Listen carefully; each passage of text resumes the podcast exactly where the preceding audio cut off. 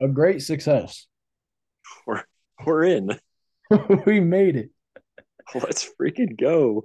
I need. Oh, baby, part two. We made it back. We didn't fail after one episode. Yeah, we actually did pretty good for our first episode. Yeah, I mean, big shout out to everybody that listened because, Yeah. I mean, otherwise it's just us talking into a video recording. That's just seems weird if nobody's gonna listen to. it. it's just out there. Yeah, Yeah. but yeah, I mean, we we out here. We really doing this, man. We're we're not in person this time, but we're here. Yeah. We both Yeah. uh, went out of town. Yeah, yeah. It's Memorial Day, man. We're we're out here living life. yeah, I didn't even realize it was Memorial Day. Yeah. I saw that I had work off tomorrow and I was just like, hooray. You're like score. Yeah, I was like, I Didn't, didn't realize it was a federal holiday. Yeah, literally. Ty told me yesterday. He was like, "Yeah, me and my homies are going bowling for Memorial Day." I was like, "When is that?" He's like, uh, "Monday." I was like, "Oh, really? That's why I have work off." Uh, khakis. Precisely. Yeah, so Oh man. we're winning. Yeah, well, happy Memorial Day. Hopefully, uh, people will give us another listen on their Memorial Day holiday this weekend. Yeah, that'd be pretty cool. And maybe uh maybe we'll actually get it out on time this time.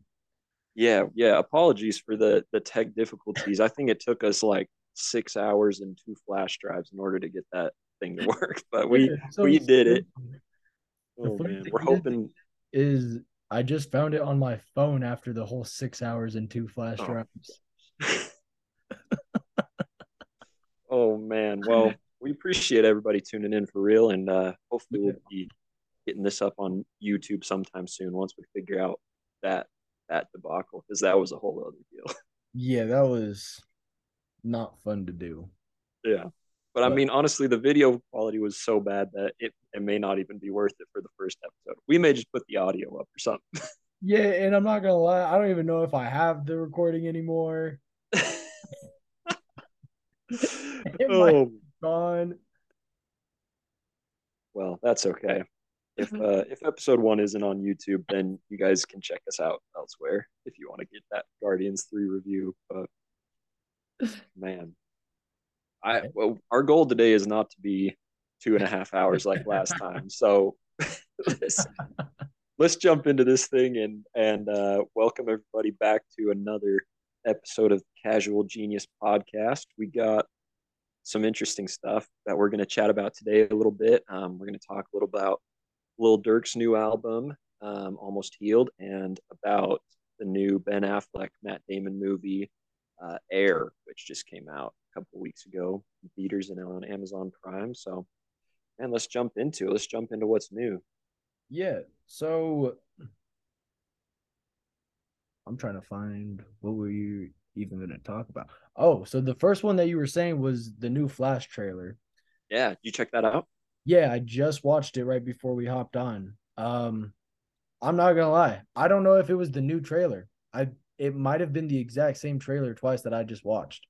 Yeah, it looked really similar. Like I think they used like half of the same shots, but there was one one shot that looked interesting to me. There's a scene where um it's Supergirl and she's flying up into the sky, right? Uh, And she's carrying a guy like in her arms. uh, I don't know if you noticed that. no. Okay, she'll she, the dude she's oh I just dropped my phone.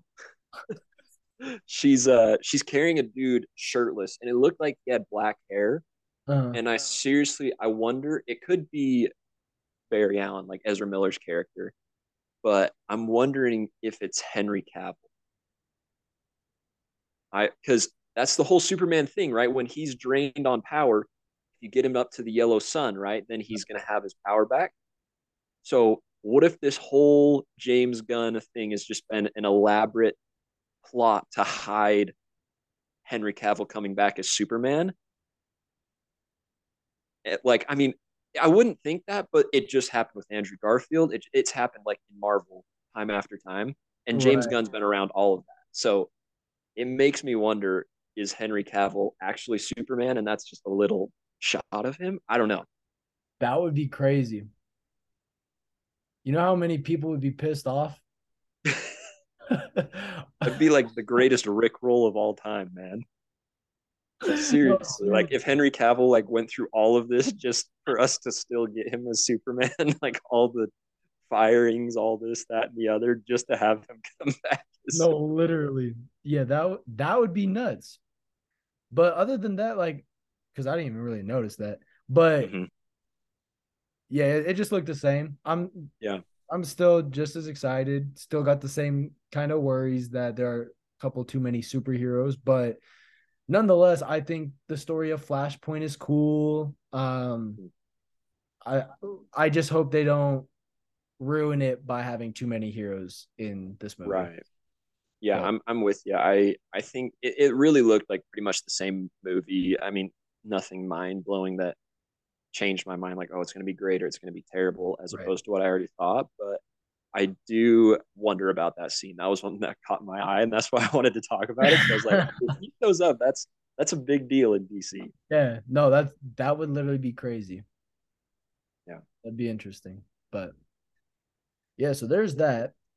Um, another thing you wanted to talk about was the Little Mermaid. Yeah, I you want to talk about that. Well, so it's just, I, I mean, I don't know if either of us are going to see that movie. no, I would venture not unless like I don't know something crazy would have to happen for me to be super interested in watching that. But I mostly am curious like what you think about all of the the Disney remakes that they're doing and a lot of the live action stuff because the Little Mermaid's like I mean at least for kids growing up like that was a classic Disney movie. It's Absolutely. considered one of the classics. You know what I mean? Right. Um, and from what I've heard, this remake despite a lot of big budget and big production and stuff, is trash. Yeah, that's what I. That's the consensus I've heard. I be, I wouldn't be surprised if it is trash. Like, yeah, I'm all cool for like a live action Disney movie mm-hmm. if it makes sense. Like, I wasn't even really all for the Lion King being live action because like that's a lot of CGI. It's, mm-hmm. it's animals that talk. That's the whole Disney movie. Is it's just a bunch of animals. So like right. Then you, like now we have Little Mermaid where half the characters are talking animals. So it's like yeah. and if you've seen how they look, they look terribly disturbing. Flounder yeah, it does it does look a little scary. Stupid. like straight up, they look dumb. And I'm not for that. Yeah. Yeah, I don't know. I like I feel like there are some that make sense. Like if you were to do like a Moana live action, I think that would be dope. Like yeah, and that's that's in the works right now, actually, from right. what I've heard. Yeah, so. that's that's one like that's a reason why I bring that one up. Like I think that right. one's a good idea to do. I think it's a cool, um, it's it's a whole cool story. Like yeah, you still yeah. have a couple like talking animals, really just like that crab dude, but other other than that, like it's just it's people, so it makes sense to do live. Yeah, action. sure. They, I even think I even think like a movie like Frozen. Like I know it's recent, yeah. but so is Moana. But like Frozen fits like what I feel like you could do really well with live action. Yeah, absolutely. Uh, so I think Disney's been getting really greedy lately, and I think that's another reason why like you see them pushing out so many. Well, I'm hoping they cut back, but like that's why I think they were pushing so many Marvel projects out. Like it was way too often when growing up, it was like one, maybe, maybe two a year, like that we would get. And you're just right. building this whole thing. So now I feel like they're just getting too greedy because they know people will watch live action Disney because that's what we grew up on. Right. So I am yeah, for sure. Uh, I think Little Mermaid one. Yeah, I think that the the problem is exactly what you're saying. I think they're just trying to make money off of the fact that these movies were huge when we were kids or our parents were kids. Right. And so, like, the youngest generation now that wants to go see kids' movies is going to be going to these kinds of movies. So you get parents that want to go see the remake of what they saw growing up and the young kids who are like just interested in it in the first right. place. So, I, I mean, if there was one live action movie I would want to see remade, it's definitely got to be Monsters Inc because can you imagine just a massive CGI James P. Sullivan? I think it'd be fantastic. and that's total sarcasm, but I mean that would just that would terrorize like kids' nightmares to see that yeah. life.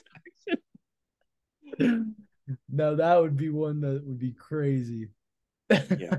I'm I'm gonna start a petition. I want to see live action Monsters Inc. before I before my days are up.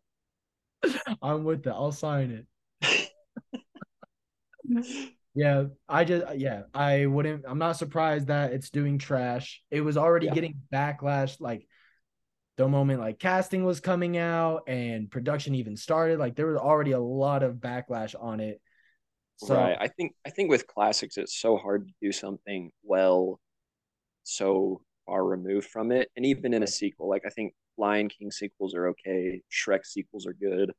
Right. Um, the Monsters University's you know adequate, it's fine, and uh, was it uh, Toy Story is has some classic sequels, but it's rare that you get that remake or that um, sequel that's as good or holds up even to the original.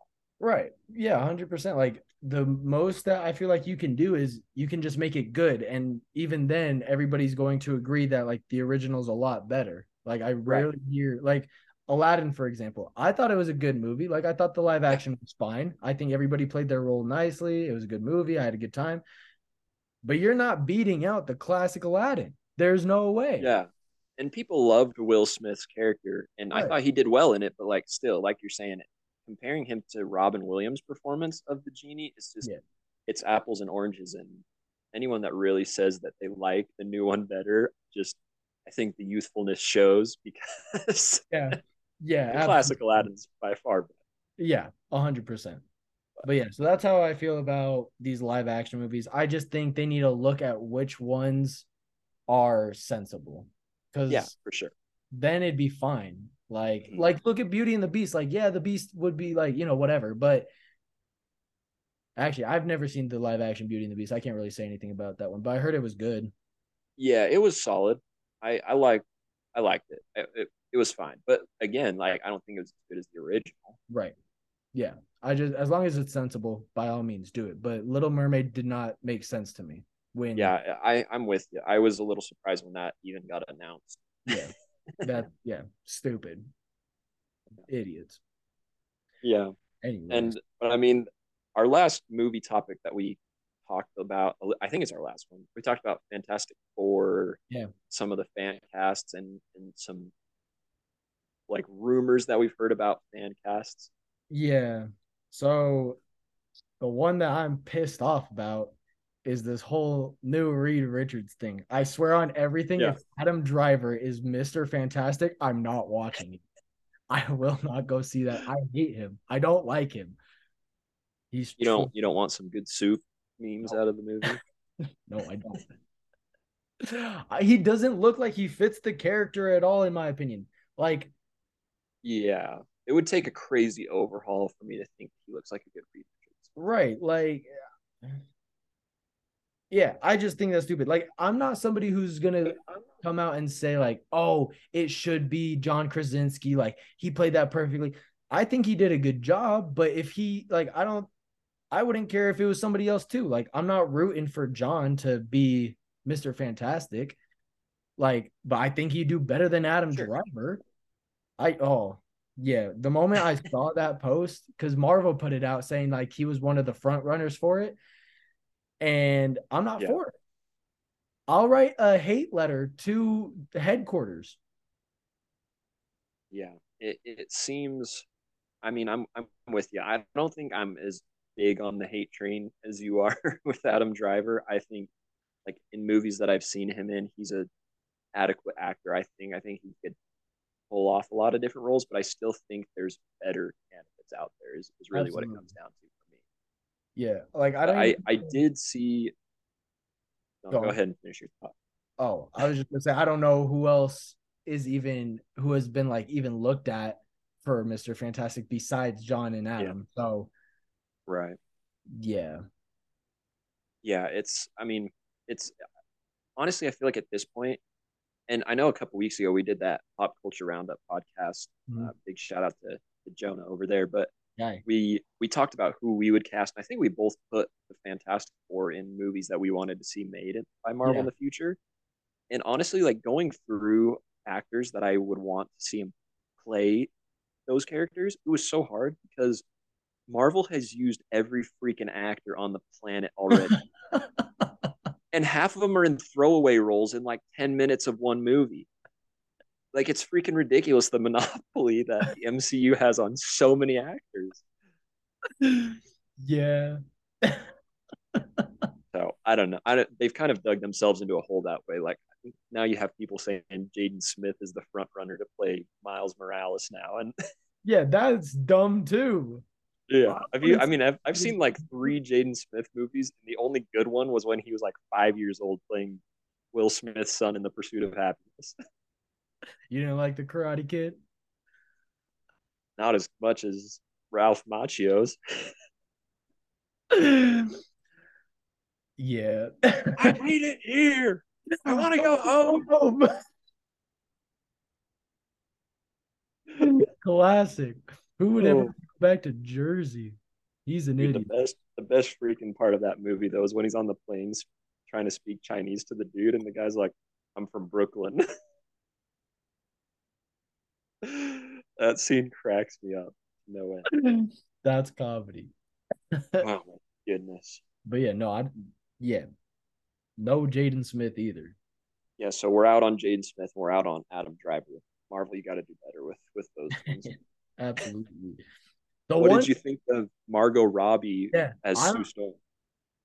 I actually like that pick. I think that's that's a cool idea to Yeah. for. Like I've seen fan edits of her in like one of the Fantastic Four suits. Mhm. It looks very fitting. Mhm. I I'm I would not be upset at all with her Yeah. playing that role. I think she could do it really well. Like, I haven't seen a ton of Margot Robbie movies. I feel like I've seen the mainstream ones that everyone else has seen, but um, she feels like she has enough acting range to play that role pretty well. absolutely. And I don't know what her situation with Harley Quinn is. Like, feel like is that? I mean, I guess we'll find out after the Flash how much of that all is going to play out continuing. right. Um, like I thought she did pretty good as Harley Quinn. Yeah. Um, and so I think like she has the characteristics to play that range of of like a superhero comic book character pretty well. Right. But See that that's where like you also have to figure out actors, I feel like, because it's not just let's say Margot gets the part of Sue Storm. You, there's no way you're gonna convince me that her and Adam Driver are together. It's they don't know. Like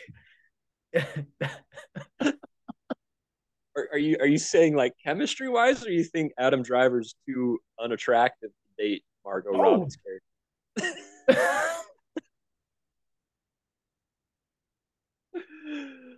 oh my gosh, shots fired at Adam Driver, but that's okay. Also, I don't know how he'd look with short hair. I've only seen him with the long hair. yeah, that that's kind of what I was alluding to. Like he doesn't look like a Reed Richards, but I've also never seen him like clean shaven with short hair. Right. So Yeah, and like maybe maybe he could do a good job. Like I don't want to knock him completely. That just doesn't make me excited. Like yeah, I I don't know.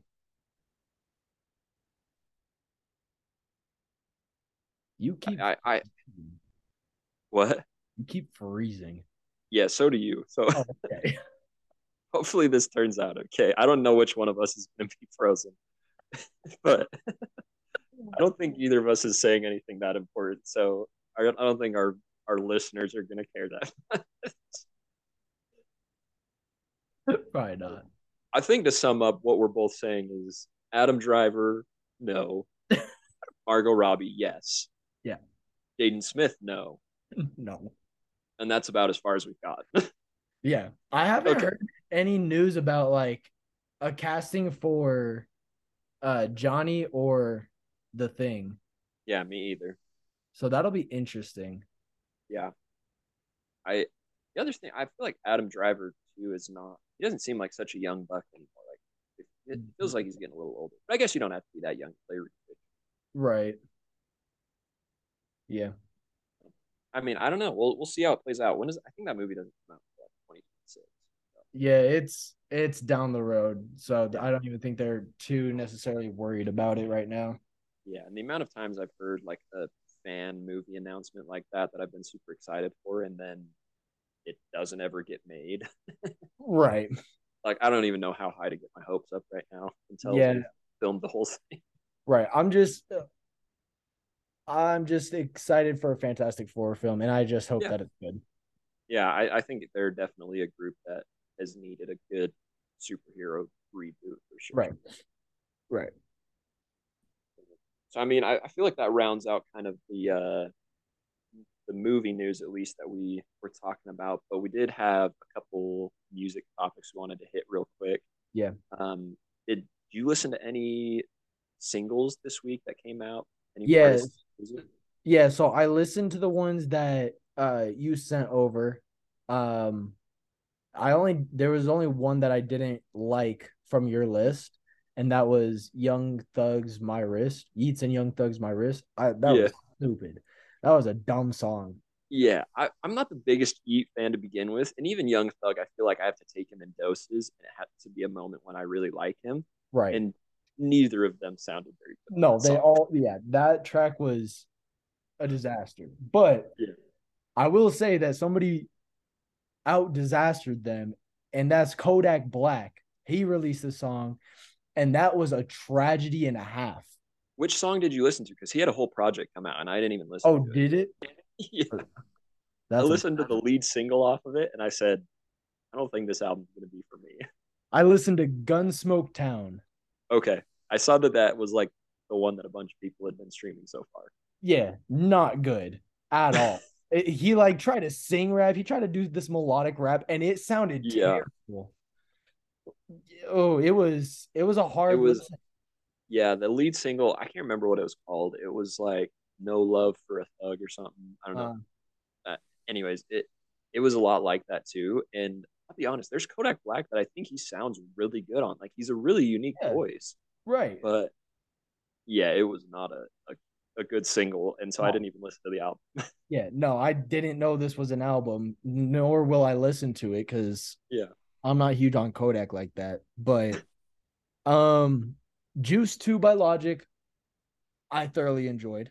Mhm. I it it felt like not old logic like the incredible true story, but it was it was an older logic vibe that I was getting. And I, I really appreciated that. It's a shorter song, but I think it, it like with how long it is, it's it's a really good song in my opinion.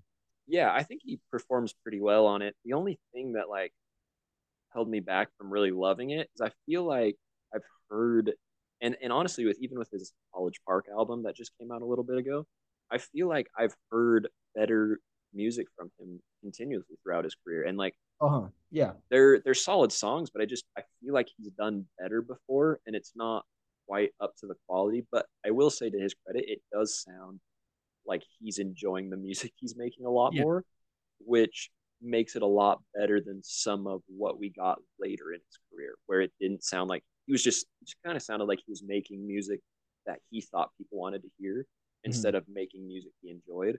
And I mm-hmm. will say it is really nice and refreshing that the last couple of years we've finally gotten him back making music that he actually really enjoys. Yeah, hundred percent. And I mean, like, I want to hear another concept album from him, like the Incredible True Story. I want to hear Yeah, a I- I album from him because he Yeah. did beautifully. So Yeah, and and I feel like even when he did that, some artists when they do a great concept album like that that has like a continuous storyline, yeah, the music falters a lot. And a lot of the incredible true story, or everybody, or even under pressure, kind of has, Yeah. or not under pressure, no pressure has its moments like that. But like he continuously holds the music up to par throughout those albums. yeah, really hundred percent. But yeah, like like I said, I I liked it a lot. Like I downloaded Mhm. it. I I enjoyed it, especially because like you're right. I there's definitely songs that he has that are a lot better with the same kind of vibe. Yeah. But to hear a song like this now from him, like it's a good little um what's the word? It's a nice like change up to go back yeah. to like what he put out before that I really enjoyed. Sure. So it was nice. Yeah, definitely. Um another one that I listened to was I don't even know how to say this. Bossier Bossier City Kidnap Victims by Suicide Boys. is off their uh off their new EP. They've released I can't remember the Yin Yang tapes. That's what it's called. The like four part project that they've been. Yeah, releasing. like I'll, I'll, probably listen to the whole thing. I I forgot that they were doing that, but this yeah. was one of the songs that popped up on New Music Daily. Um, mm-hmm. it wasn't bad, but it didn't a song. Yeah, and and I think I I am not the biggest Suicide Boys connoisseur. Like I've kind of gotten into some of their newer stuff because I think they've evolved a lot as a group. Right. Um, but I do have some some friends that are pretty in the know and like pretty heavily invested in the group. I think that they're they're really good.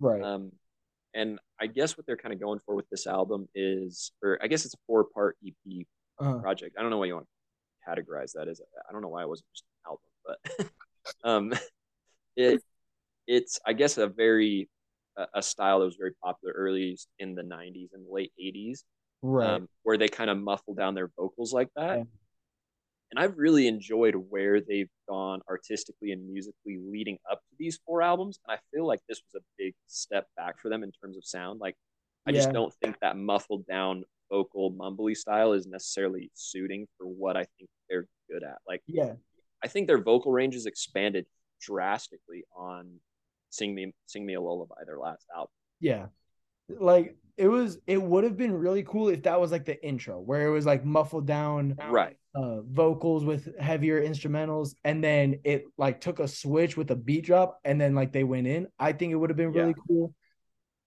but i wasn't uh, like it wasn't terrible like i'm not i'm not knocking it but it just yeah.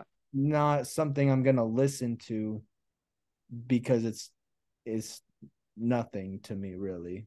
Respect. Yeah for sure. Yeah and they also had a track just come out on the fast 10 soundtrack Mm. And it was like a normal track without that kind of muffled down 90s style vocals. Yeah. And it was it was really good. Like I really enjoyed the song on the, on yeah. the soundtrack. And so I I do hope that this isn't their soul style going forward. Like I wouldn't mind if they did an intro track like that or like right. or something like you're saying, but I do hope that they kind of get back to that evolution that they've been going through the last couple albums. Agreed. Um another one that I I have to disrespect heavily, and I don't care which fan base comes at me at this point because it's trash. If anybody tries to tell me that Karma by Taylor Swift and Ice Spice is good, you have zero good opinion about music and you need to seriously rethink a lot of life decisions. That was one of the worst songs I've ever heard in my life. It was a oh, tragedy. It would I would rather listen to Gunsmoke Town another five times before ever like pushing play on Karma again. That was the worst little matchup I've ever seen put together. They it doesn't feel like it fits at all. It doesn't even listen to the song because it doesn't even feel like it fits. I was I I was scrolling through and I was driving while scrolling through, which don't drive and be on your phone, kids. But yeah, like I see Taylor Swift and Ice Spice. I said, there's no way this is a real thing. It's a real thing. It's terrible, not good. Yeah. Why it's out to the public beats me. Right. What are you doing, Taylor? Yeah, it, I saw that it was coming out, and I, I mean, I listened to most of Midnights when it came out, and I'm I'm a I'm, honestly I would say I'm a Taylor Swift fan. Like I love 1989. I think that's mm-hmm. a fantastic pop album. I love early Taylor Swift's country stuff. I think she did really well there. Right. Um, this latest evolution of like post. I mean, she went through some phases, and then like they had the kind of folklore thing that she did, which I was okay with. Like I understand the style, yeah, concept of it. But then this latest Midnight sound, I just not like. I think the only song I downloaded from that album is the Snakehips remix of Lavender Haze, and it's just because of the production. Like I just think Snakehips remixed it really, really well. and it sounds like a great Snakehips song and a terrible Taylor Swift song. So That's the only song I've downloaded from that album. I'm, I'm just not the biggest fan of it, and so Yeah. I didn't even want to listen to her and Ice Spice, who I also think is one of the most soulless vocalists to come Yes. out of the last year. like Yeah. she has she has no soul in her vocals, man. It's just terrible. I stupid. Stupid. we're we're gonna probably get hate for that one, but at Yeah, this point. I don't care. I've already been controversial with Beyonce. I'll bring in Taylor to the situation too. I don't care. dude i so i wrote like an op-ed article about um taylor swift versus kanye west and their musical impact and yeah, i have n- i had no idea how fiery so many people were about taylor swift. Like i knew she had a loyal fan following but like i didn't even diss taylor swift. I was just like i think kanye's done this musically and like it's impacted the genres this way whereas taylor swift hasn't really done this or this. And they were like how can you even say that? Like kanye is such a terrible person and taylor is like the golden child of america she is the best thing to happen to american music and i was like taylor swift's a great person like i'm not arguing with you on the contents of their character i just think like musically she hasn't done that much to change genres or like adapt the music world around her and crazy so, that's comedy. Oh, I hope this one blows up when I cut everything. That would be great. I want to respond to everyone. yeah. Um, anyways, um, another one that you sent that was different. I enjoyed definitely different was uh Happy People with um X Ambassadors, Teddy Swims and Jac Ross. Yeah. Solid song. I I want to say I downloaded it. It's a very different vibe than what I'm used to. Um Right. but overall as a song, it was it was nice. Yeah, I really like that one too. I'll be honest, I think that was my favorite of the singles that I heard come out this week. Yeah. And I I think the direction, like you said, is different than a lot of what is in the mainstream right now. Mhm. My only criticism of the song is that it was super repetitive after like two minutes. Right. Like if the song was two and a half minutes, it would have been golden. But the fact that it's almost five minutes long and it feels like the same thing over and over again just gets really repetitive. yeah. So I think it could have been a lot better shortened down a bit. Agreed. Um, another one that I found and actually enjoyed was One Republic came out with a song Runaway. Don't know if you heard it, but it like for what it is, it's solid. For what One Republic has done lately, it's different. Hmm. And it I always like seeing people come back. So like One Republic being one of those bands that like I kind of grew up on in middle school Sure. to like come up with something now is is cool. Kind of the same thing with Happy People. It is a little repetitive, but the chorus is what makes the song. It's not great, it's not terrible. It's it's good, Mhm. but very repetitive. The course is really the only thing that it's got going on for it. Gotcha. Enjoyable. How about that new Dua Lipa track? Just about to bring that up. I didn't know that was a part of the Barbie movie.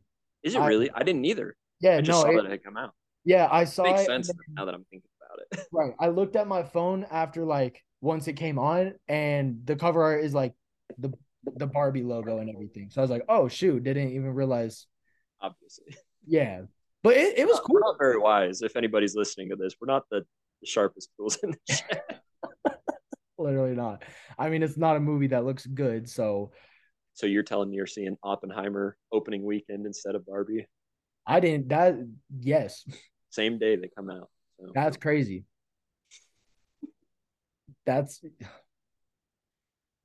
anyways, So fans, you know where you can find Jaden at the movies on July whatever when those both come out. Yeah. No, I saw a trailer for Barbie and it was out of pocket. And I was like, this is stupid. It's corny. I'm not watching this. This is stupid. Yeah. Again, I don't know that the demographic they're appealing to is necessarily us, but Yeah, probably not. I, I'd hope not. I hope not at least. um, but nonetheless, I thought the song was fun. It was Yeah. like a good little party song. Like. Nothing crazy, super summery kind of fun song. So I yeah, I, I thoroughly enjoyed it. Right. Like I feel like and especially now that you bring up and I'm realizing that it definitely is a Barbie movie soundtrack song, like it's very fitting, I think. Right. But like you said, it's just I feel like it's a lot of what we've gotten from her. It's kind of up to par with what I feel like I've come to expect from her kind of upbeat, right. dancey kind of stuff. Um, so I feel it was solid. Right. But yeah, so those those were kind of the singles of the week that like stood out, whether they were good or Taylor Swift and Ice Spice. right. um, yeah. Before we get into the album, do you want to go through this week's of what we've kind of been listening to? Uh, yeah. Before I just remembered, I yeah. saw on Instagram this week. One of them I just saw today, and then the other one I saw a few days ago. So MGK, Machine Gun mm-hmm. Kelly, announced a new song and played a little snippet on Instagram, uh-huh. and it's a rap track. So I know you and I have both like more or less enjoyed some of his pop punk stuff. How do you feel about him going back to kind of his rap sound route? So you heard my opinion on him before this whole pop punk thing and how I hated him immensely. then after hearing his two projects, both mainstream sellout and tickets to my downfall, um, you sent me a what would you call that? It was listening throughout his like album, but he was telling like a story with it. It was one of his uh, rap albums. Um, was it Hotel Diablo? Yeah, and he was kind of like his rap album right before he went pop punk. Yeah, and it was like he was telling somebody a story about it, like, and then throughout this interview kind of thing, he would like a song would play. You know what I'm talking about? Oh yeah, yeah. No, I sent you the interview for Hotel Diablo that he did with Zane Lowe. Yeah. So so I gave that a chance, and now I have some of those songs. Yeah. Catalog like he's not as bad as I made him out to be, and that was right. me being a huge Eminem fan, and so him like starting a beef. I was just like, man, this dude's an idiot and trash. Mm-hmm.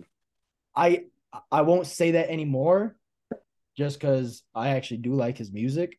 Um, I don't think he's the greatest rapper. Like I don't think sure. he's huge when it comes to rap, but he's good. Like I'll, I'll yeah. give him respect when respect is due. So to hear that, I'm not gonna say I'm excited. I'll listen to it and everything, but in no means am I excited for it. Right. Mainly yeah, I, I sorry. No, go, go ahead, finish up. Oh, mainly just because like I've I've liked hearing him play with live instruments. Like I like hearing him play the guitar and work in yeah. that aspect. So I don't know how much of that he'll incorporate with this rap track. So right, yeah. So I'm I'm with you. Like I think that he's for sure an overhated hip hop artist. Right. Um, but I would not at all say that he's underrated. Like I don't think he's right. by any stretch the best rapper or even necessarily a great rapper, though I do think he has some decent moments. Mm-hmm. Um, but like listening to his recent freestyles, even and like he did a feature on the last ESTG record. Mm-hmm. Um, I think he for sure deserves some props at times when it comes to rap. And so right.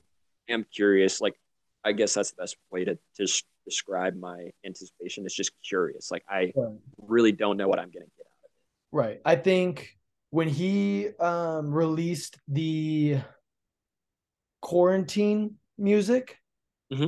I was that's what got me hyped. Like I thoroughly enjoyed those songs. And so if it's yeah. anything in that manner, I think it could go very well. Um right. But yeah, I think I'm I'm with you. I'm more curious than anything. Not excited, not like, oh, this is gonna be trash. Just more so curious. yeah. Yeah. So and then in that same breath, before we jump into these reviews, I just saw today that um, not you, Jaden, but Jaden Hossler. JX JXDN is how it's stylized. Um, he just announced a new song. Let me see if I can pull up the title here real quick. Um, Elevated Heartbreak uh, is coming out. I don't remember what day. I think it's in a couple weeks. But okay, and that's a single. Um, yeah, it's a single. He's, okay. I mean, he's a guy that I've really come to appreciate as a pop artist over the last few years. I think he for sure isn't necessarily the most musically talented, but being on Travis Barker's record label, I feel like helps him out a lot. And right. I feel like he gets that production from there. And his vocals, oh, sorry, I don't know if my mic is making weird noises on your end, but um, he's uh he's for sure proven that he's capable of decent moments on his album, oh, yeah. and I've I've really enjoyed a lot of his stuff. Yeah, when we first saw him out of nowhere for Machine yeah. Gun Opener, like mm-hmm.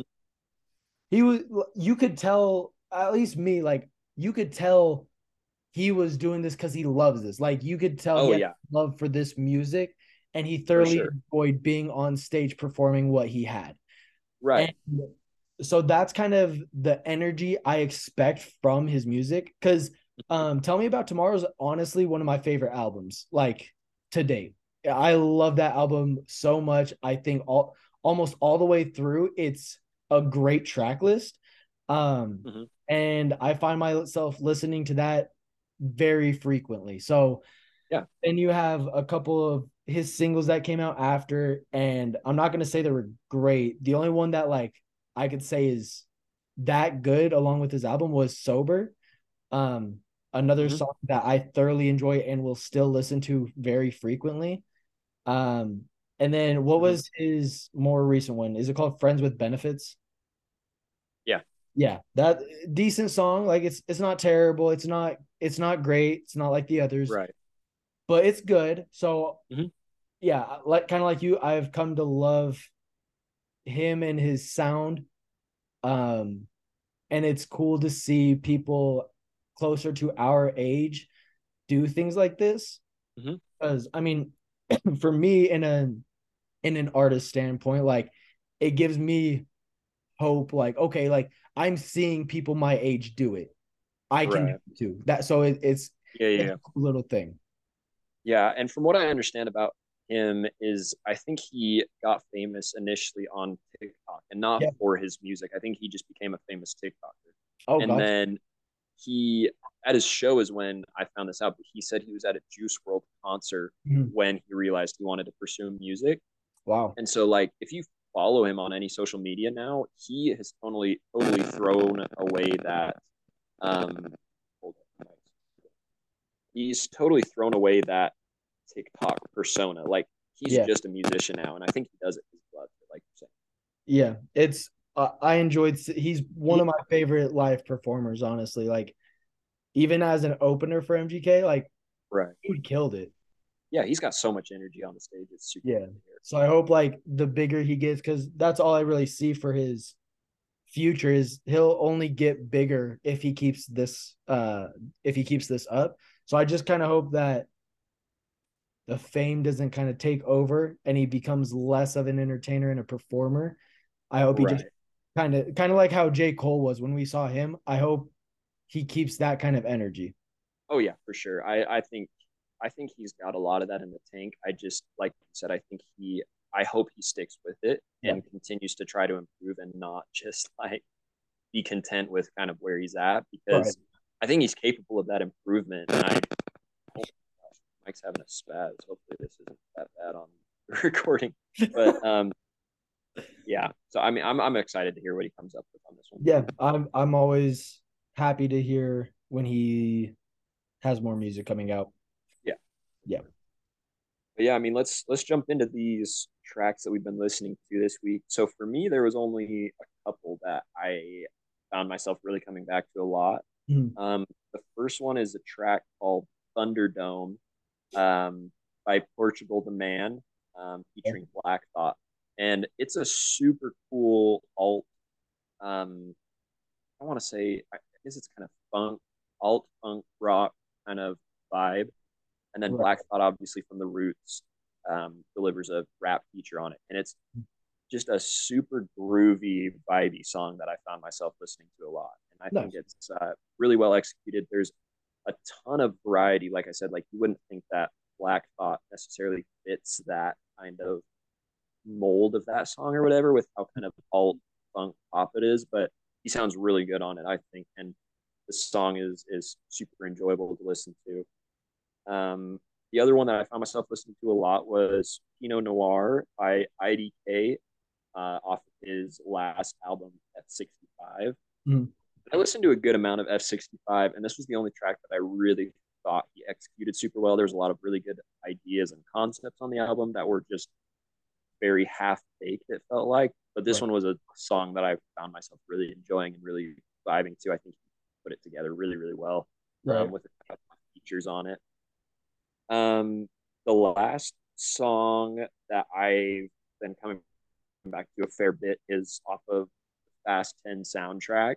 Mm-hmm. And it's My City by 24kGoldn and G Herbo. And it features oh. Kane Brown, um, who's the country singer um, that does a lot of pop country. But on this, he actually delivers like a little bit of a rap feature. Oh, wow. And it, I will say, it does feel very slightly out of place. Like it feels odd kind of hearing that collective of, of those three because they don't really seem like they would fit that well together. But it's the song's kind of at the edge of all of their limits, but in different directions. So like it's very rap for 24kGoldn, yeah. but it's or yeah, and then it's very like rap for Kane Brown. Yeah. but then it's like very pop and compared to what G Herbo's done in the past. So it's like it's oh. cool because it's kind of at the edge of all of their limitations, and they all kind of reach that limit together to make it a pretty Super good song. So I found myself coming back to that one a fair amount. But I'll have to listen to two of those. You showed me the um the one with IDK. You showed me that one. But yeah. Yeah, I'll have to I'll have to listen to that. That sounds interesting. Um what you what you listening to? So what I've been coming back to is Bieber's Justice album. It's bro, it's actually so good. Like it's so good. I listen to them so frequently now. Like three off of uh oh, it's all the ones that I downloaded that I thoroughly enjoy. But uh I'll just say two of them even though I want to say all of the ones. I'll only put two. I really like um Off My Face, which is just him, no feature. Um super good vocals. I I like Bieber's music. Like it's just good yeah. music. I I don't know if we're still at that state where people are like, "Oh no, Bieber's for girls" or stuff like that. but I have zero shame in saying that I love this album. Yeah. Um, the other one that I really like, and I listened to it on the way back up um, from Vegas, is "I Can't Be Myself" featuring Jaden Smith. Um, super good song, uh, very mellow. Uh, Jaden actually sounds really good on it. Um, but yeah, so those are two songs off of that album that I've been listening to a lot, and then, oops, then another um kind of project I've been listening to. It hasn't really been like singles. I've kind of been listening to these two albums. Um, is In Loving Memory by blackbear. Um, mm. it for me, it's it's cool because it's not just him rapping. It's it's more of that pop punk feel, and I think blackbear is a perfect artist to do that.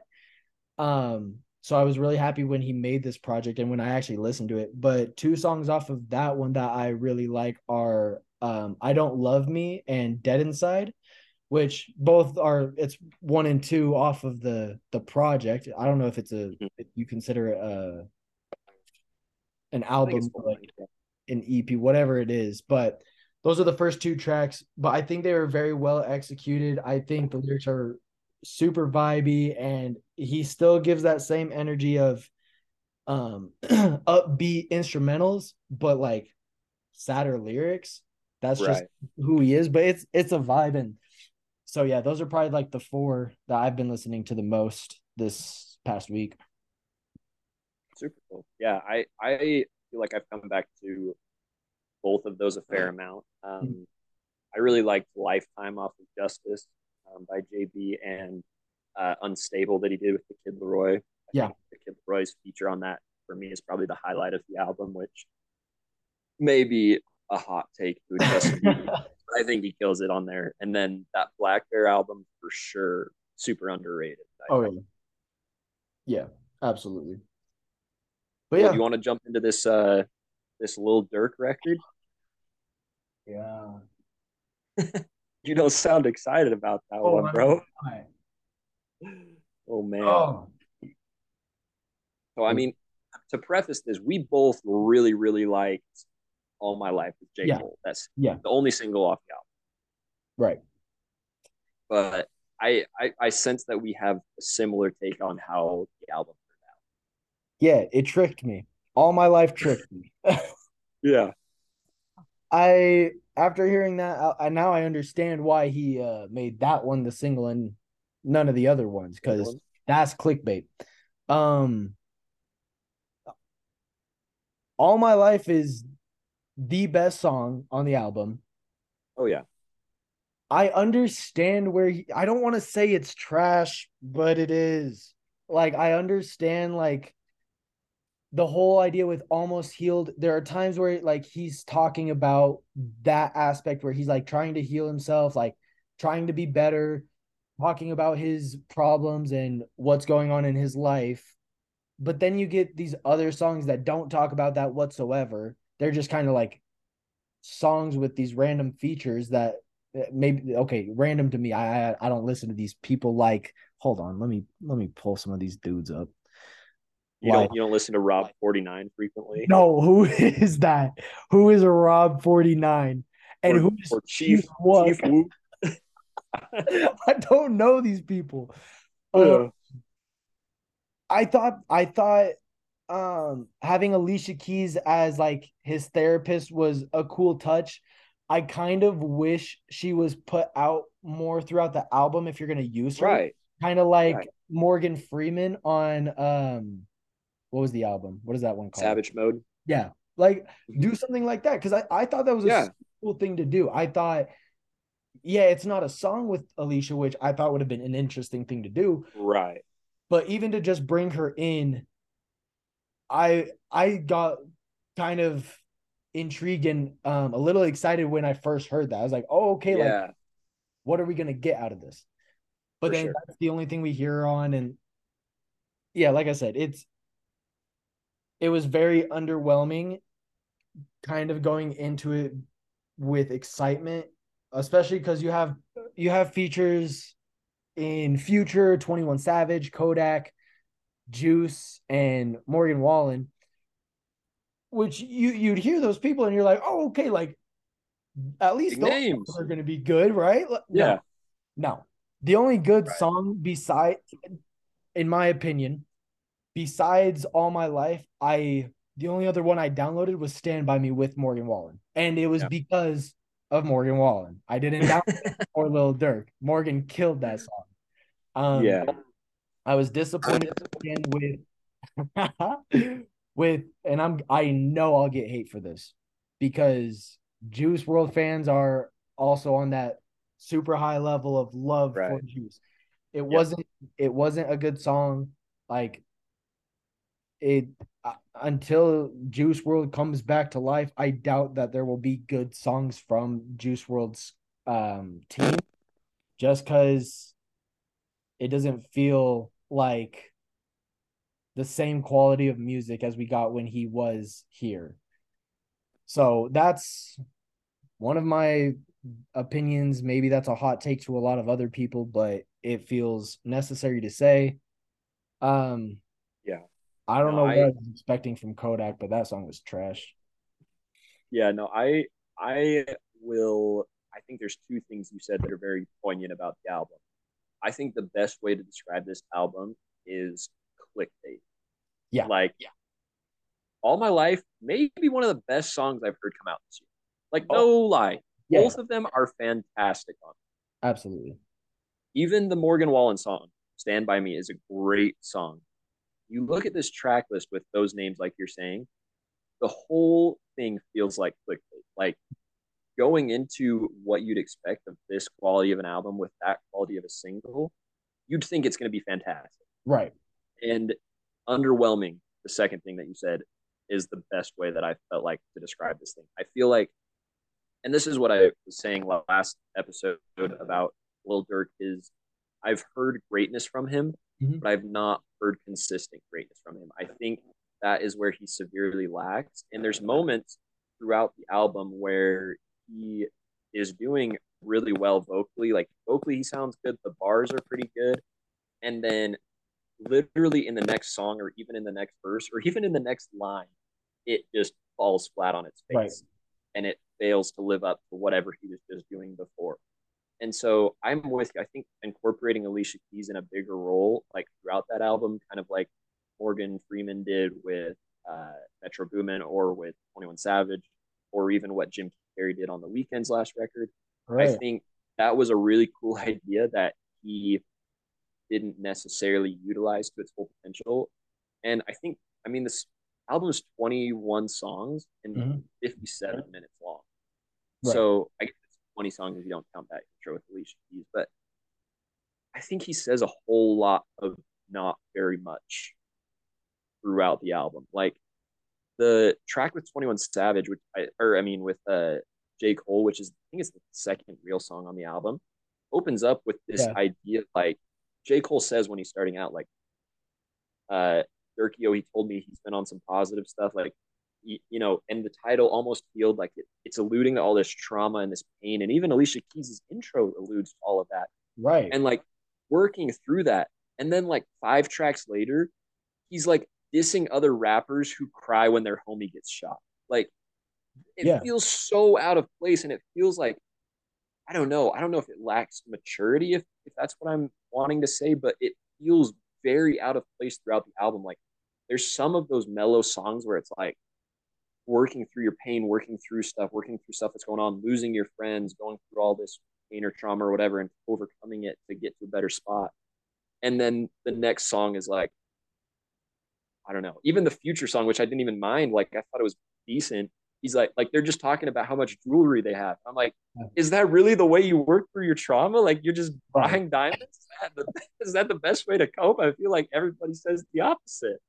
Right. Yeah.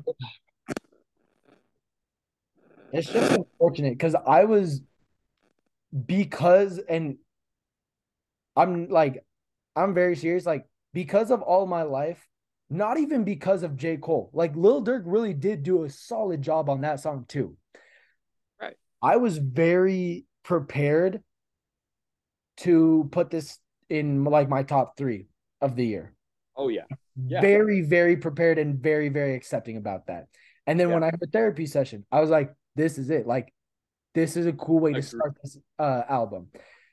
And then you get to Pelle Coat, and I'm like, uh, I'm like, okay, maybe this is one miss. Like, right, yeah, it yeah. Doesn't fit the vibe. Maybe he's gonna come back with something like right. all my life next. I know we're gonna yeah, yeah. And I, I, I wish I didn't skip that after listening to the whole thing because maybe then I would have enjoyed the album a little bit, but no, I already heard it, so I skipped it.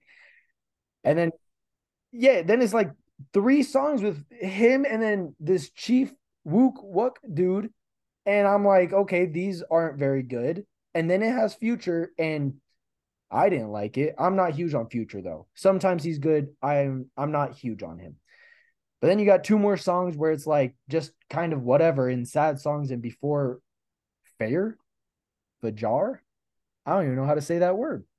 and then I was I was excited for 21 Savage because I feel like lately he's been solid on his features and like yeah, that song sucked. Um yeah, this just uh it's frustrating. yeah, because I wanted it to be so good and it had the potential to do so. You have right. the big names. It's and this is a huge for some reason this kind of um topic has been huge for every artist. I feel like I've been yeah. hearing these healing projects for the last couple months now. You hear it in 12 carat toothache. You hear it in Big Morales and the Big Steppers. Um, you hear it in Jackman a little bit too. Like, so it's a very big Yeah. topic. And I feel like even in Jackman, even though that's like we both agree that that album's not very good, I still feel like all three of those albums are way better than what this is now. Like this could have been on a level with them, but fell flat on its face. Yeah.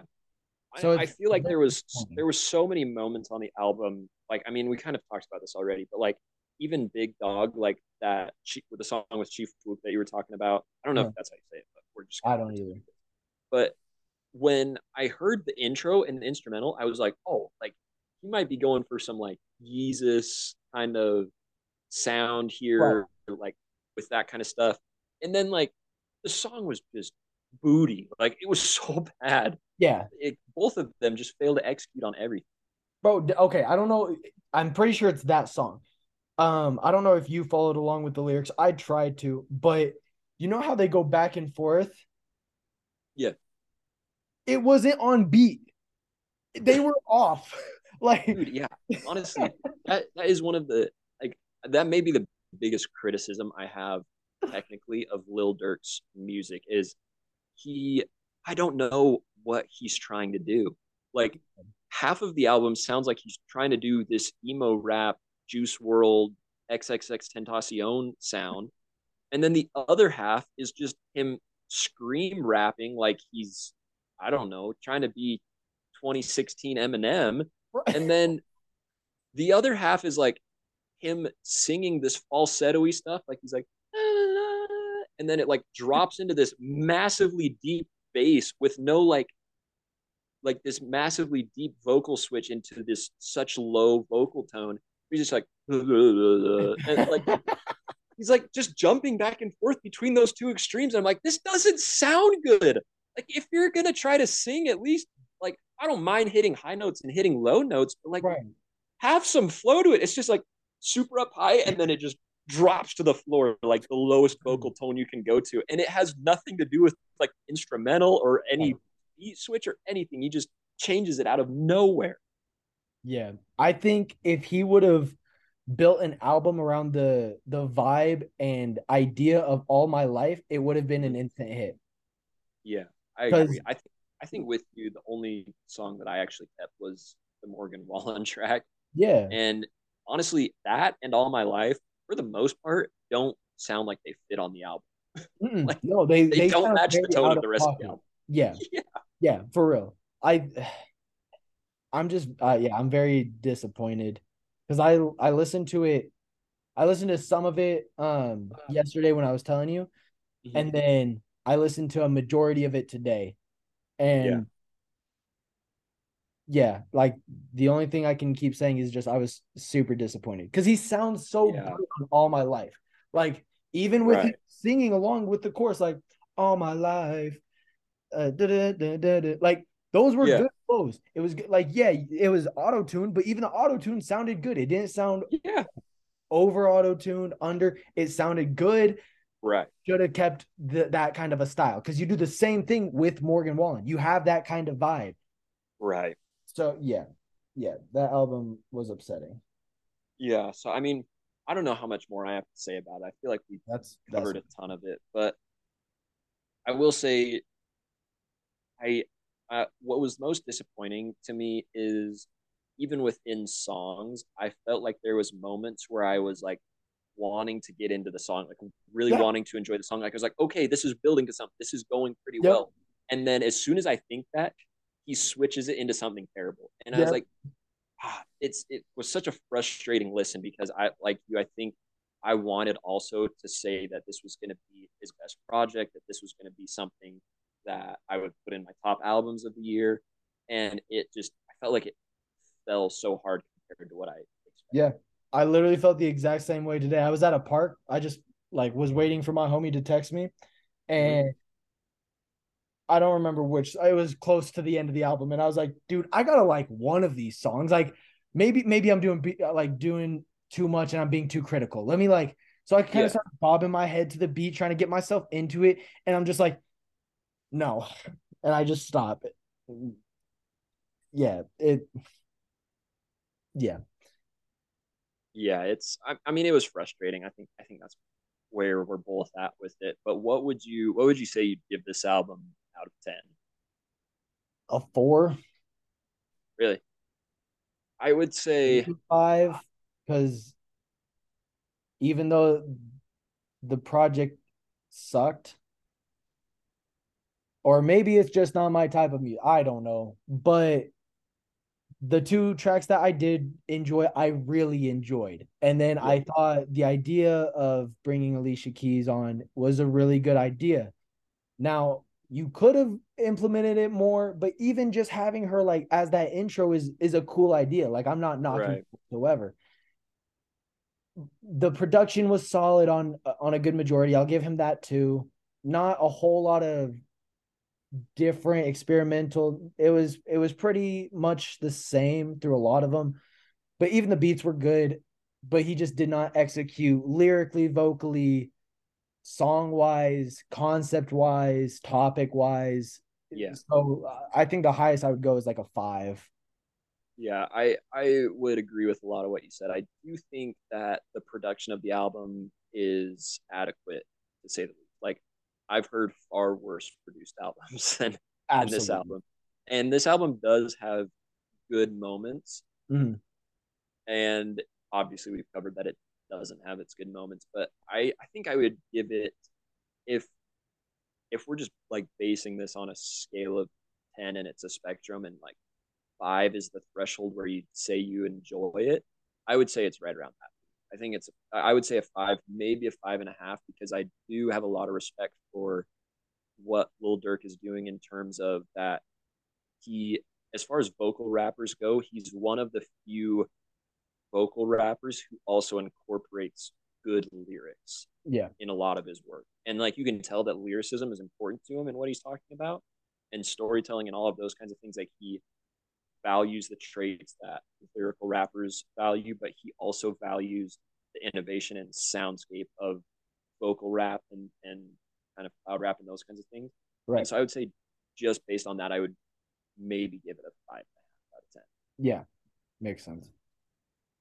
All right. So the last thing that we got um to talk about is uh the new movie that came out couple weeks ago, something like I that. I think it was two weeks. Yeah. yeah. Air, um, the biopic of the Nike shoe and trying to get Jordan and where they came from and everything. Um, what are your thoughts on this movie?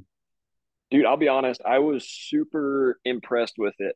Like like for real. I think um as far as like ah, it's I I know the movie world now is so much about the streaming platforms, and there's been so many just HBO releases or Amazon releases or Netflix releases, but realistically, I'm trying to think of another um like streaming platform production that was better than this movie. And yeah, I'm having a hard time thinking of one because I thought it was really good. I mean, Ben Affleck and Matt Damon obviously are are capable and talented uh, filmmakers and actors, and Viola Davis does a great job playing Jordan's mother in the movie. But I thought it was really cool and a really interesting view of the story because it's not really about Michael Jordan at all. Like it is in that they're trying to get him to sign, right? But it's it's all about uh, Sonny, who's Matt Damon's character, that um, is a marketing guy for Nike, and Phil Knight, Ben Affleck's character and them trying to get the Jordans on board to come sign with Nike when he gets drafted. And it's not like like I think Michael Jordan says three words in the movie and it's on the phone. Like you don't even see him at all in the movie. Yeah, like it does not show his face. Like the most it does is like show him walking behind his mom and stuff like that. Yeah, yeah. But honestly, I really liked that because I think if you wanted to make a really interesting movie about Jordan, you could. I, the man's life was interesting enough that you could make a good biopic about him, and I'm sure at some point we'll get one. Right. Um, like we already had the Last Dance docu series, which everybody loved and was really good. But I thought it was really cool to see the story from other people's perspectives. Mm-hmm. Um, and like I don't know, the characters they played them so well. I don't know that I've ever seen Ben Affleck play such a quirky, weird character. Like that Yeah. Phil Knight guy. I've read I've read some of Phil Knight's autobiography and he's kind of like an odd soul like that. And they show the picture at the end of like Phil Knight actually sitting with his feet up on the desk with no shoes on. And he just seems like that kind of quirky, weird granola dude. And I Ben Affleck plays him so well. Like I don't Yeah. know that I have seen him play a role like that, but it was really well executed. Right. What would you rate it out of 10? I'm trying to think. So what did we give Guardians? I think I gave it a seven and a half. Yeah, you gave it a seven and a half. I gave it an eight. Okay. I would give I would give this movie an eight. That's valid. Yeah. How about you? What did you think of it? I thoroughly enjoyed it because kind of Yeah. like saying, it's not a Michael Jordan story. It's Yeah. yeah, they're trying to get him, but it's man, how are we gonna lock down and actually like get him on board when all of these other shoe companies are way better than us in every aspect? Yeah. Matt Damon might be one of my favorite actors, like hands down. Granted, I don't know very many actors, so it's good that his name's easy to remember. Right. But I love Matt Damon. I think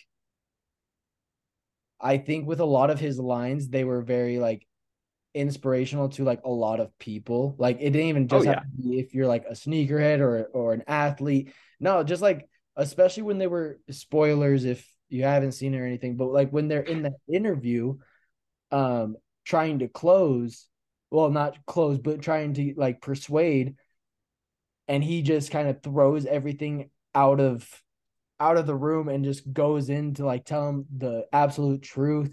I thought it was super cool to like throw in a lot of Michael's like background because that's exactly you know what happened and we see that in real life. Mhm. Um, but I just thought it was super cool how like they didn't care about like the regulations of the NBA at this point. They were like, we will do anything to get this player because we know that if we get this person, then the company will be bigger than we could have ever imagined.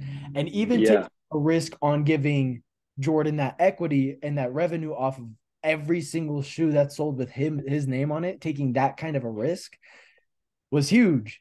Cause Yeah. like um at the end of the movie when um Phil Knight he's like man it's going to be crazy cuz now that we did this every player is going to want to do something like that and yeah it's true like we That's see the time we live in now. yeah yeah I think it was a really cool movie it wasn't like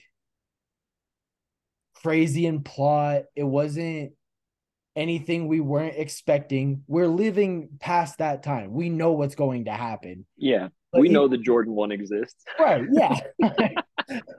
like if you were shocked at any point in that movie, you're an idiot, respectfully. Yeah. Like Yeah. it was just cool to see the whole background of Nike. Cause me personally, I didn't know that they were known for running shoes. I didn't know that's how they kind of like started out, that they weren't that they were on the brink of not doing basketball at all. So to, Yeah. like that is nuts. Right. And I mean, like personally, I knew that Nike was more like started out as more of a running shoe just from reading Phil Knight's autobiography, like I said. But I was also very surprised. Like I had no idea that Nike was so far behind in the basketball shoe world because obviously everybody wore Converse, you know, for a long time in the NBA, uh, from Bill Russell to Bird and Magic and all those guys. Right. And, and I mean, we know Adidas is big still. Like a lot of guys sign with Adidas now, and then you've got your Under Armour guys and you know whoever else now that's that's signing with everybody else. But I thought that like once Nike as a company made it big, which is like they've already made it big in the movie as a shoe Yeah. company. But I thought once they had made that point that they were the big shoe company in the NBA yeah. but I mean that that whole plot line revolutionized the shoe world. Like Yeah. they got Charles from that, Charles Barkley after Mhm. Jordan signed, and I mean now they have like I, I'm I would bet that more than two thirds of the NBA wears Nike shoes now, absolutely. regardless of whether they have a shoe deal or not. They they probably wear Nike. and you have what two of the greatest players of all times in Jordan and LeBron on lifetime deals. Like, yeah, yeah. So, I mean, you got you got three if you count Kobe's. Right. Did they did they end up signing that? Like, is it lifetime? I think Vanessa signed a lifetime okay. deal, okay. from what I heard. But okay. Well, then yeah, even then, yeah. For, like, yeah. So to see them go from the last person you'd want to sign with and like a running shoe company into the biggest shoe company we have today is ridiculous. Yeah. Yeah. I mean, I I think about how I mean it it did revolutionize the sneaker game. Like nobody yeah. had their own shoe. No, I loved what meant when Matt Damon told Viola Davis, who plays Jordan's mom, to ask Converse how they're going to make him stand yeah. out. Yeah. And they basically said, well, you're going to be mentioned with the same names of the greats that wear our shoe. So right. meaning like he's nothing special. Like he's just going right. to be like every other Converse guy. And I think, I mean, granted, like we didn't grow up in this time. We didn't grow up in the the 80s or 90s, but like my dad, like our parent, a lot like our parents did. My dad was a kid and grew yeah. up when Jordan was getting drafted, and he said that his favorite Christmas growing up was the year that he got a pair of the Jordan ones, oh, like oh, yeah? when they came out he was like like he remembers back and he's like that was for sure my favorite christmas just because of what the sneaker meant and what like every like all those commercials be like mike like how everybody wanted the shoe because it made you feel like michael jordan there's that i mean there's even a macklemore song about it wings off of his heist yeah. album where he's like everybody wanted the jordans to be like mike like that was it became so much more than just like a basketball shoe or really? like yeah. a performance shoe. It was like you became something like you wanted to become something bigger because of it. Right. One of my favorite lines from the movie was um well, uh, okay, I don't know who the other character what his name was. Um the dude with the long hair.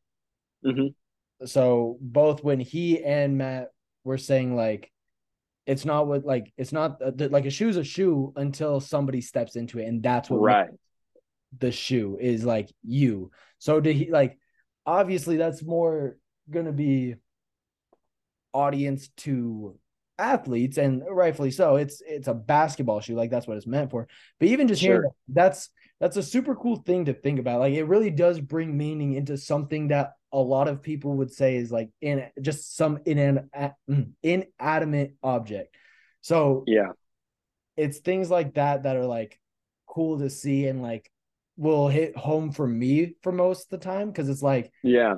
Right like that's that's 100% true. Like it's not something that's just on your feet it's not just like another clothing thing for a lot of people it's like this makes me who i want to be yeah so yeah, for sure. I think it's I mean it's a super um what I liked about it is how engaging the movie was and how interesting it was to follow for what could very easily be a very boring storyline. Yeah. Like there's no action in it. There's some comedy, but there's no like I, I mean, I guess there's drama, but it's not like suspenseful per se. Because yeah. like you said, we know what's gonna happen we all know the Jordan shoe line was a success and that Air Jordan is one of the biggest sports brands in the world now. Yeah. But we like watching the movie, it was engaging the whole time. Like I was following it and like it never really made me lose interest throughout the runtime. Yeah. I think it was so I would agree with you. I, I would put that movie at an eight. Um I just think it was very well executed. I think the story um, was great. And to think that this was just a another streaming platform's movie, go right. in theaters and be that good is remarkable. Um, and so right now, just because I I can't think of very many movies I've even seen this year or have like came out this year, but like as of right now, that's probably my front runner of movie of the year would be that. I would agree. I'd have to look back to right. like confirm that, but I would agree. It's for sure up there for me. It was just it was such a uh I guess different movie than what I feel like I've become accustomed to seeing. Like right. I know we talked about Oppenheimer last week and kind of how we're looking forward to that because it's such a different style of biopic. Yeah. And I feel like this was similar. Like it wasn't just a famous person's story, but it was like I don't know, there was so much that had to come together to get that to work. Right. And there's so much of the story that I feel like we as the public didn't fully know or at least fully appreciate before that. Right.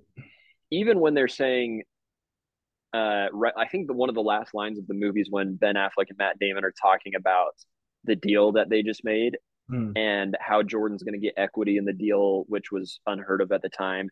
And they were saying, well, if you know, if it flops, what's the worst that can happen? Like, what's the most anyone's sh- sold in basketball shoes it's in like a year? Three million dollars. Yeah. And then it says like the next line is like in its first year, the Jordan one sold 162 million dollars in Yeah. revenue, like 160 million dollars more than had ever been sold on a basketball shoe in history in its first year Yeah. like that was it was so cool to just i mean it's inspirational like to watch that and to see it all happen um it was super cool to see the principles of nike the company like kind of shown throughout the movie Yeah. on their business and like how they attack that and especially when ben affleck kind of backs matt damon at the end after he kind of feels throughout the movie like this ceo that isn't really signing off and agreeing on it Right. and he's kind of holding back because he doesn't want to upset the board of directors but then he backs him and like this company was built on taking risks and that's what we're going to do right now and Yeah. realistically i mean you could argue a few things but that may have been the best business decision that nike ever made if not one of the best business decisions a sports company's ever made Oh, absolutely. Like, and I think that turning point wasn't it wasn't even when he like went on, you know, how he's like, Oh, like what made you change your mind? Like, oh, I went on a run. No, it was Mhm. like you could tell the moment he saw Matt putting in that work, like realizing, oh, this dude just stayed like the entire week. Like he has not left this office for the entire weekend just to Yeah. points, like to get this dude, like, okay, you know what? Like, I'm with it. And then he obviously like furthers that and he's the one that doubles down after Matt's like, man, like the company will not do like we lost. There's no way Yeah. to approve him getting revenue. Like you could just see, like obviously you see the disappointment in his face, like yeah he's totally uh, deflated like done like defeated to like the bottom.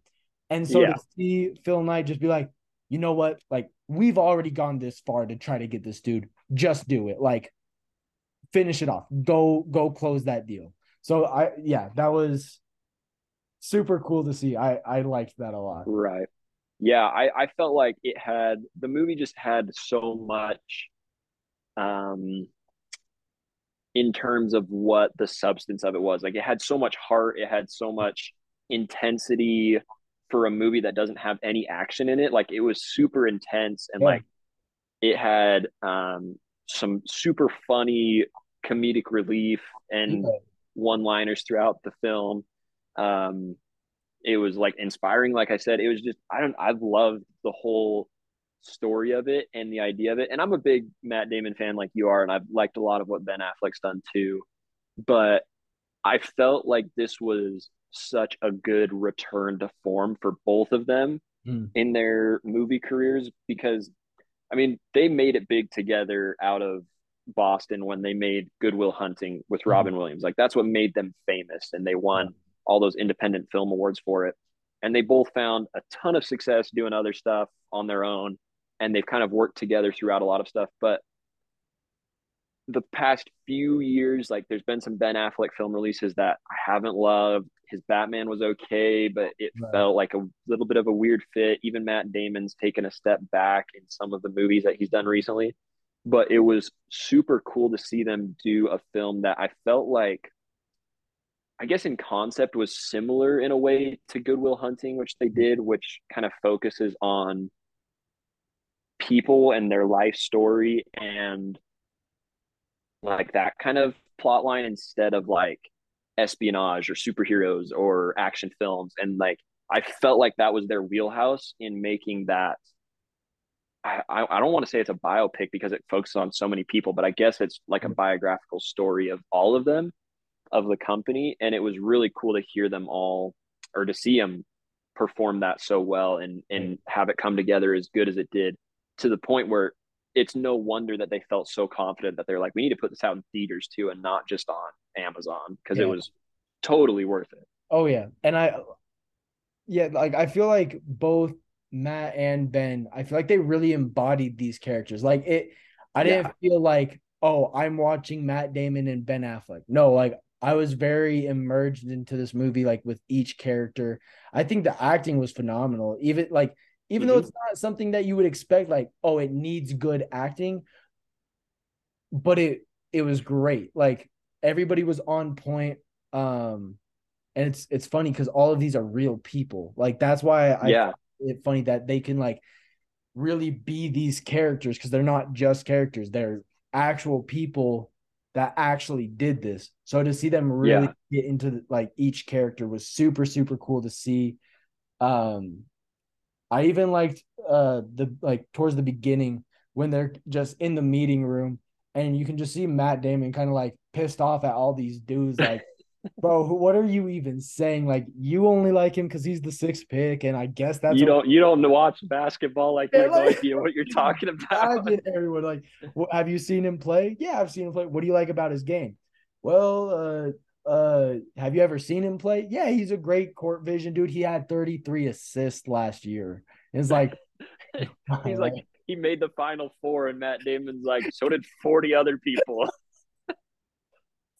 yeah, I liked I liked that. That was it was all good. But yeah. Yeah, definitely. Honestly, I felt like the cast was was weirdly diverse in terms of the actors that were playing um, who they were playing. Like Chris yeah. Tucker, his character in it, it, he Chris Tucker doesn't feel like an actor that I'd expect to be in a Matt Damon Ben Affleck movie. And same right. with Marlon Wayans. Like mm. his his role's pretty minimal in it, but even him, like it felt weird that when I saw the cast listing that they would be in it with Viola Davis as yeah. Jordan's mother. And yet they worked so well together. Like the chemistry yeah. on set must have been fantastic because like you said, they embody the characters, and it's not like you're watching any of these actors individually, like Ben Affleck play Phil Knight or the guy who plays Batman play Phil Knight. Like you right. just feel like you're watching a movie about Phil Knight. Yeah, hundred percent. Yeah, solid movie all around. And like I said, I can't remember most movies that, that came out that actually stood out besides Guardians 3, but then again, that came out like a month ago. So It's fresh. This, right. So this one I I would definitely put as my favorite movie of the year so far, which is crazy because I really enjoyed Guardians 3, but I feel like Marvel movies never win anything. So